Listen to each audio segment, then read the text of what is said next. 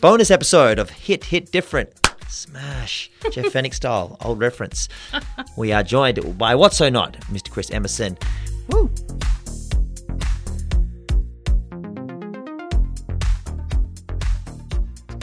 So Sophia Molly's hanging around for this. Uh, she's a pinch hitter today. Our other co-host Marcus T couldn't come in. Guess who came through? Mhm. Look, look, Look, that's all she had to say. look. No, I am happy to be here. Mm-hmm. I'm just, I'm, I'm here for the good chats and the good energies, and that was actually, that was probably one of my favorite ones to listen in on. Oh, awesome. I love hearing about people's processes and how they didn't go insane over the last year, and I'm, I'm super stoked that you were able to keep so active.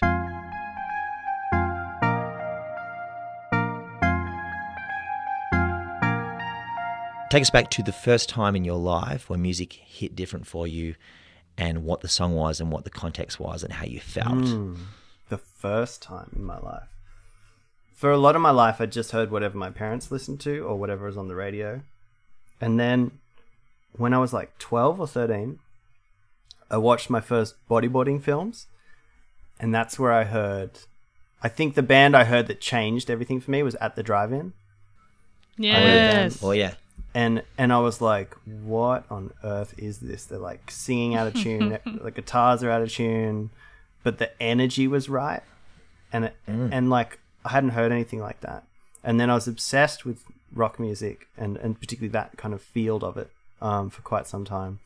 And then when I was seventeen, I snuck into the big day out uh, in Sydney, and I snuck into the I went into the boiler room and I heard Justice and I heard Soulwax and I heard Ajax and I heard the oh. presets all for the first time. I'd never heard any of them, Jesus. and I was like, Four in one day. on- Fuck. what on earth? What on earth is this? I did not know you could do this. That was my thought. I was like, I didn't know this was possible. This is everything mm. that I loved about rock music, that particularly the style of rock music that I liked. But then it's just been processed and transformed into these sounds that I didn't even know were possible. And then I was like, that's it. That's what I'm going to do. I'm going to do dance music. I'm going to learn. I'm going to DJ. I'm going to learn how to produce. Like this is my life. In that moment. So good. Waters of Nazareth, Justice. That was Just literally absolute. that was it. That was it. Yeah, hundred percent. You know that Soulwax. Fun fact: Soulwax told Justice on tour. They said, "Oh, by the way, you know we've um we used one of your drum sounds." They're like, "What?" And they showed them the, the drum sound that Soulwax had sampled from Justice, and they've used it on so many fucking remixes. Really? yeah, yeah, yeah. They're like, I love that. That's so bastards. funny. I think I used to hear I used to hear Soulwax remixes and be like, that sounds kind of justicey. But yeah, yeah, yeah, yeah, yeah. You know, just, just, just gave it a little that little. Uh, I I loved that era of Justice the most, and this is before their cross album. That's the era I loved when they were playing other people's records, when they were doing so many remixes. They had Mr. Oizo remixes. They had like uh, Franz Ferdinand remix.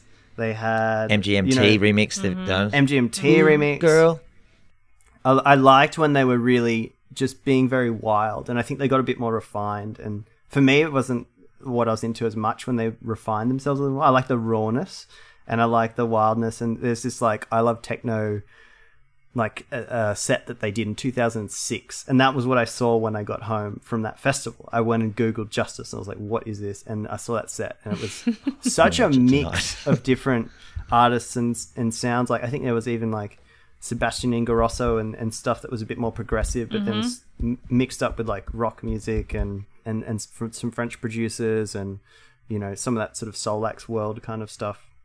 It was it was a wild time back then. Hmm. yeah. completely agree. And I must admit, Justice, I'm. There's people like Mylo who I loved didn't really come through for us. Justice haven't really come through for us.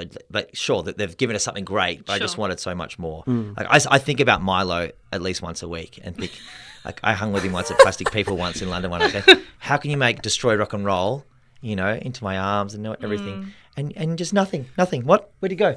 Left you So hanging. yeah, yeah, he's left me hanging. We still thank Mylo for his service. Yeah, Uh, yeah. I so never I never get yeah. like that with artists either. Like I I don't like just because I didn't like the way they went, it, it doesn't mean they went the wrong way. You know, they mm-hmm. went the way they wanted to go, and that's more important than pleasing me. Mm-hmm. because mm-hmm. perhaps I'm not able to keep up with where they're at mentally and where at where they're at artistically. So I got to respect when they it. do that more so than give it, you know, bring Sure. it down. It's like Mm-hmm. you're artist, I'm journalist, you're nice, I'm mean. No. but no, I completely hear where, you, hear where you're coming from. Uh, and tell us, okay, so the next moment, so you have, you have this boiler room, big day out moment, and then what's the next thing that really slaps you upside the head? the next big thing after that was probably hearing a Flosstradamus remix of um, a Major Lazer record, Original Don. Yeah. And Original Don, I'd, I was playing this nightclub in Sydney, and Sinden came and headlined. If you remember Sinden, who was I like the remember Fierce House guy. yeah. I think he, he even works. He was working with Sweat It Out for quite a while. I think he might still be now. And he dropped the unreleased Major Lazer record, Original Don, and it was a hardstyle track. And I'd never heard anybody drop a hardstyle track because in Australia we're very like, you know, we we sort of pigeonholed with what we liked and what Yep. people played. And I was like, oh shit, this is wild. and I heard that record, and then I heard what Flosstradamus remixed it into, and it was the first time I'd heard like a modern version of uh, like an EDM producer producing trap music and where that goes and how that feels and how much energy is in that. Like when just how hard the bass pushes and how hard everything hits. Like it wasn't like anything I'd heard before. And there's so much space. It's halftime, so like you can just have huge bass sounds pushing and holding and holding, and then pause for a snare, and then a little bit of an air gap, and then big bass sound, and it's like mm. the speaker just like rocking like this, you know, like all that rhythm stuff and dubstep. But it was like dubstep, but it was clean. He's, he's rocking back and forth and pushing his hands. he's actually become a speaker. because dubstep was like so wild and interesting, but it was also very harsh. And then mm. this mm. was a version of that. I was like, oh, this this sits between dubstep and hip hop. That's the field it's in, and that opens a lot of doors. And then there was also a lot more room for beautiful melody and soft synthesis and um, warmth, warmth and pads and, and all kinds of things. Whereas dubstep was very much uh, very much functional, particularly the bro step stuff. It was like, Yeah. no, it's got to be this sound because that's the most abrasive and that's the loudest, and this drum can only be this tone because that's going to hit the hardest and hold Yeah. there. And but it just gave more room to move, and I think that's what drew it to me. And then you know, listening to Rustie and Hudson Mohawke and all those guys um, as well, who do very very tasteful versions of of this stuff that you know we all sort of jumped in towards.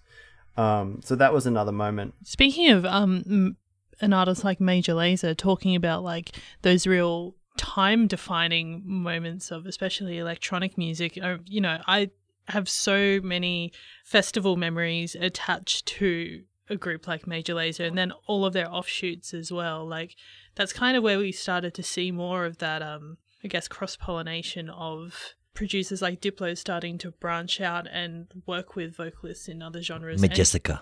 exactly Ezra. and making them massive crossing over and making them mainstream hits as well like you know i think back to you know those early Parklife tours and, and just seeing like djs coming Yeah. together and and and really starting to collaborate in a way that we hadn't seen over here before it's it's really interesting to again look at it objectively now Mm. and see just what was happening here at that time because you know, I've interviewed musicians a lot in the past who would tour out here for like the Laneway Festival in its early days, or the Big Day Out, or Soundwave, or uh, many of them would always talk about Parklife and being like, you know, you'd, you'd have artists on tour who would never be able to get in front of each other for a span of time being on the road in the US or on the UK circuit just because it's there's always so much happening. But coming out to Australia you're coming so far out and you're sharing that experience in a bubble with these artists as well. And so you're seeing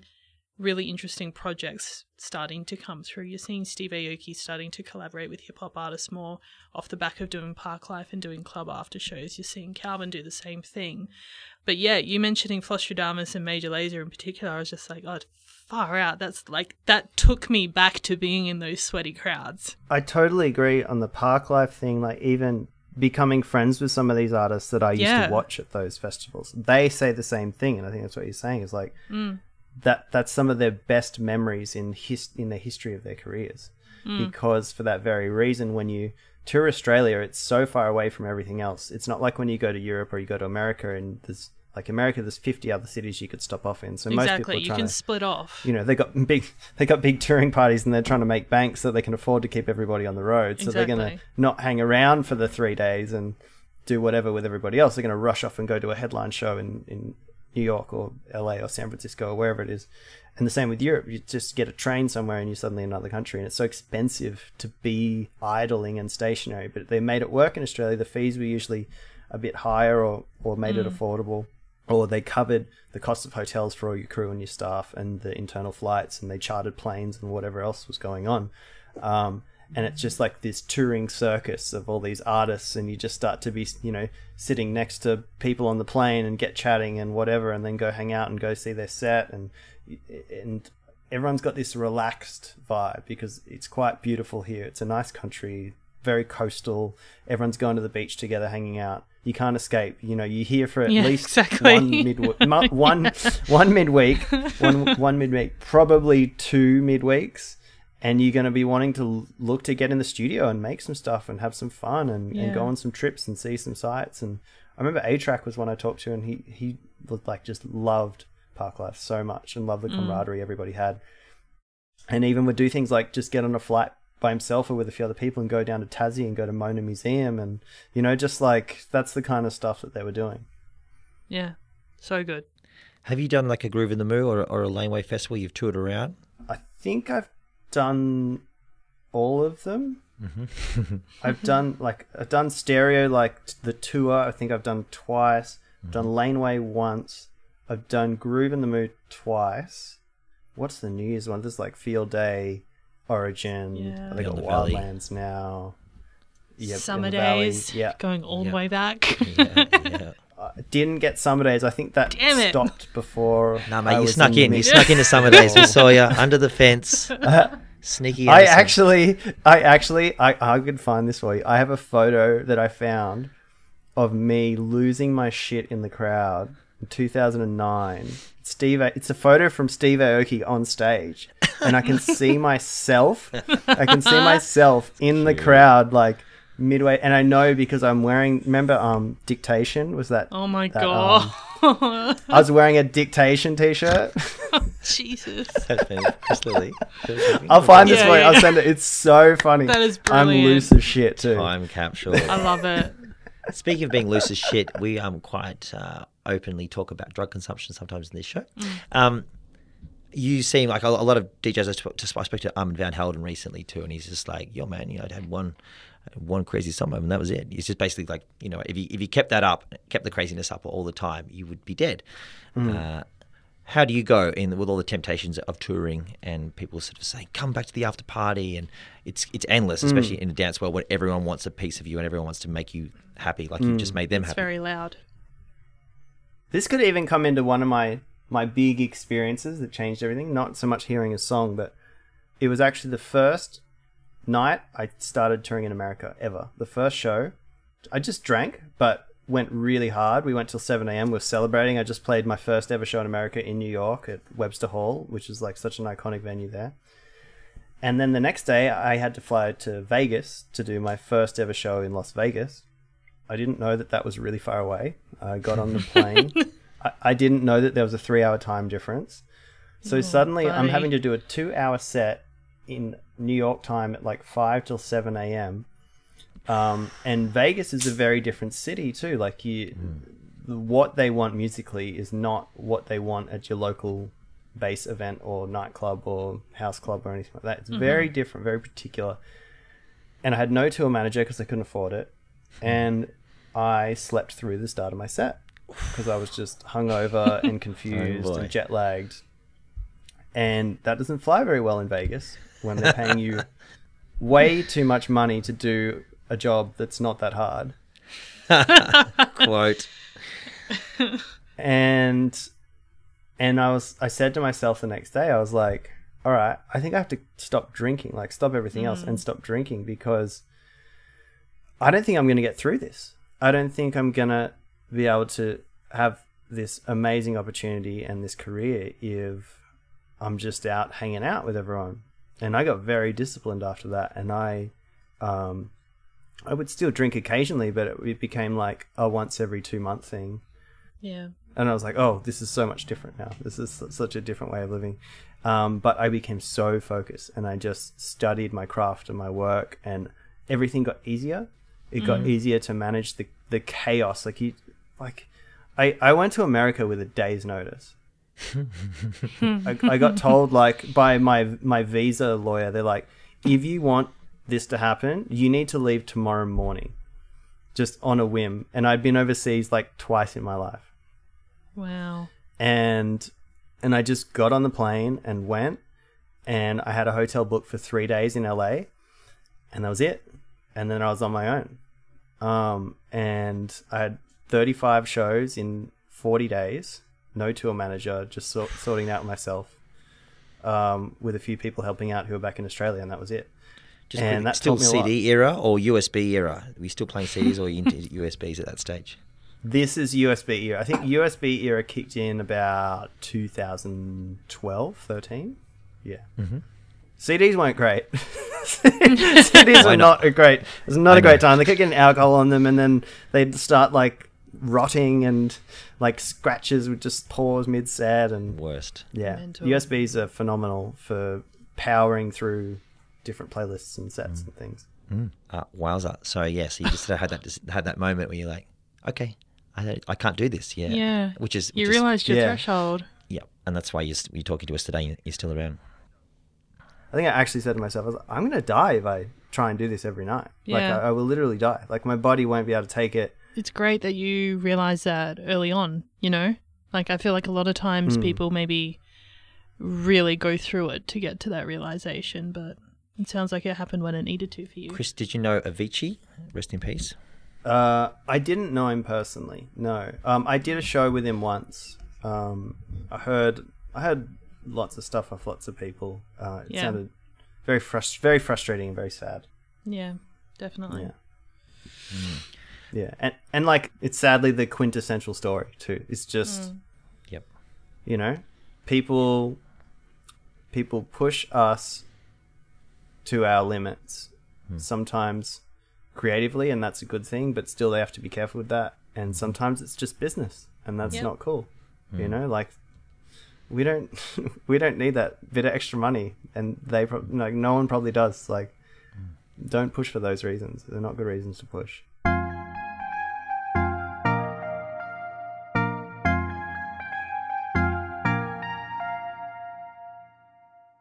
So, so made a good point too, just how loud it is. I know as like I, I DJ quite a bit, so I'm, I'm half DJ, half journalist, full. Um, and some nights, you know, you do have to mentally prepare yourself and physically prepare yourself.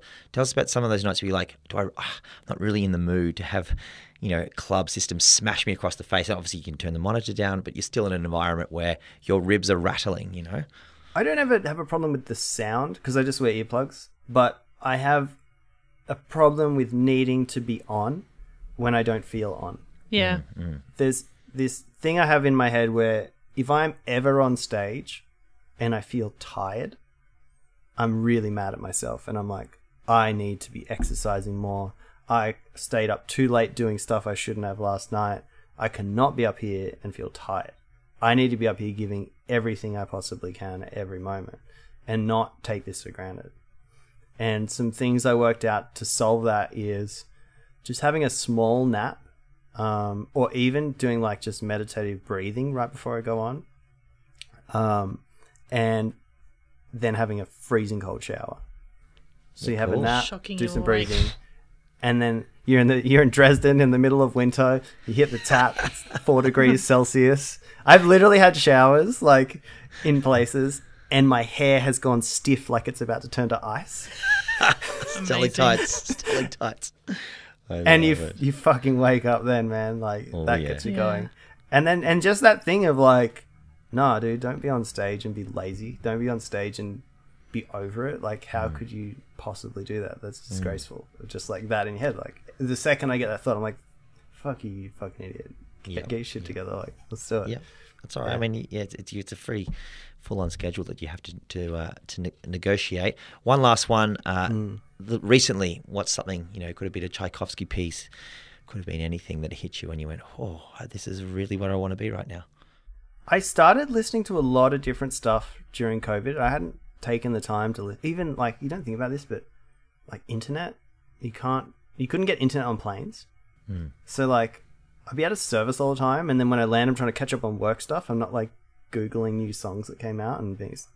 I guess some people I really love are the Noisia guys, the guys from Holland that make really insane drum and bass. I don't know if you're familiar with their work, but um, they disbanded just before COVID and started doing their own solo projects. And I loved all the original stuff. And then like SleepNet is one project that's come out of that. That's um, Nick from Noisia, and uh, just more of this sonic experimental stuff has got me very excited, and it's got me thinking about how music makes people behave and how the physical push of energy from the speakers interacts with the body and how rhythm like like I've got this one song I've been working on that's unreleased and it was cool. Love I love the song I love the tones I love the vocal love everything but it was just so stiff and I didn't realize that was the problem with it. This is the thing of like sitting in a room and studying a craft and turning up really loud and being like what's wrong with this? And it just didn't have the rhythm. And I just added these jangly like just this jangly percussion with a few toms and stuff. And suddenly I'm like, oh, this is like some dance hall beat, you know? Whereas like it's just that simple, like, and then just listening to people's work and studying that, and uh, it helps you understand what you're missing uh, in your own music. So yeah, that's that's been something that's really exciting for me is checking out all those guys. Very dark, very broody, very big and loud and heavy and, and percussion and bass focused. And what's the name of that track going to be? Angel Blade by Sleepnet is a really dope one to check out. Excellent. Sick. And the one you talked about before as well, uh, where you brought in a bunch of uh, different artists to work on it. Uh, what's what was the name of Yes. that? That's still that's still coming. So it's going to be called. I've got a name for it, but it's like a working title, so I don't know if I want to say it yet because it might change. Got you. But it's it's gonna be teased in my Splendour set that I'm doing the Splendour XR set. yeah. And how how do we Yeah. listen out for it? Um, you'll know that we make a big huff about it. It's, it's it's a virtual reality set, so we did some really exciting and fun things. I've actually I've been building this whole three dimensional world with um, a guy in the UK and um, getting some help from uh, Lucille Croft on some ideas for it, and uh, it's pretty exciting to like take the music that I make and then create recreate it visually mm-hmm. and translate it into a visual realm and then we can start to do things like now I can build a show where you can physically come into the visual representation of what it sounds like Yeah. because you can step into That's it in Splendour in the in Grass video game. XL. Coming up in a few mi- a uh, few minutes, in a few weeks. So are you just going to kick back with popcorn? Is that is that so? It's already been shot. And you're just like you're going to hang out with friends. How are you going to sort of present that, and how are you going to enjoy it? This is the future. I just go and shoot it and then it's just done. Well that's not true at all. It's so much more work. You have to shoot it and then you have to build it and then you have to critique it. And I have like a builder and then I have a, a um, sorry, a, like a creator of the the models, the builds, the worlds, and then I have Ronnie, who's my LD VJ, who then has to translate it all, make it all make sense. I, I go treat the audio, send that in, and then he's going to have to run lights live. And then I can probably go into the show as an avatar and actually just hang out and watch my, myself in, That's at my own show. So meta. very, very meta. Sunday, July 25th. Get your tickets now, friends, and watch it from your home. How Mm-hmm. good's that? As avatars, you know. Oh God, well, maybe you want to take acid. God bless you. Right on, friends. We have uh, Maybe I can do that too. I, Hey. I, am off the In the hook. I comfort can just of go your and own enjoy the home. experience. enjoy it. Exactly. Do your thing.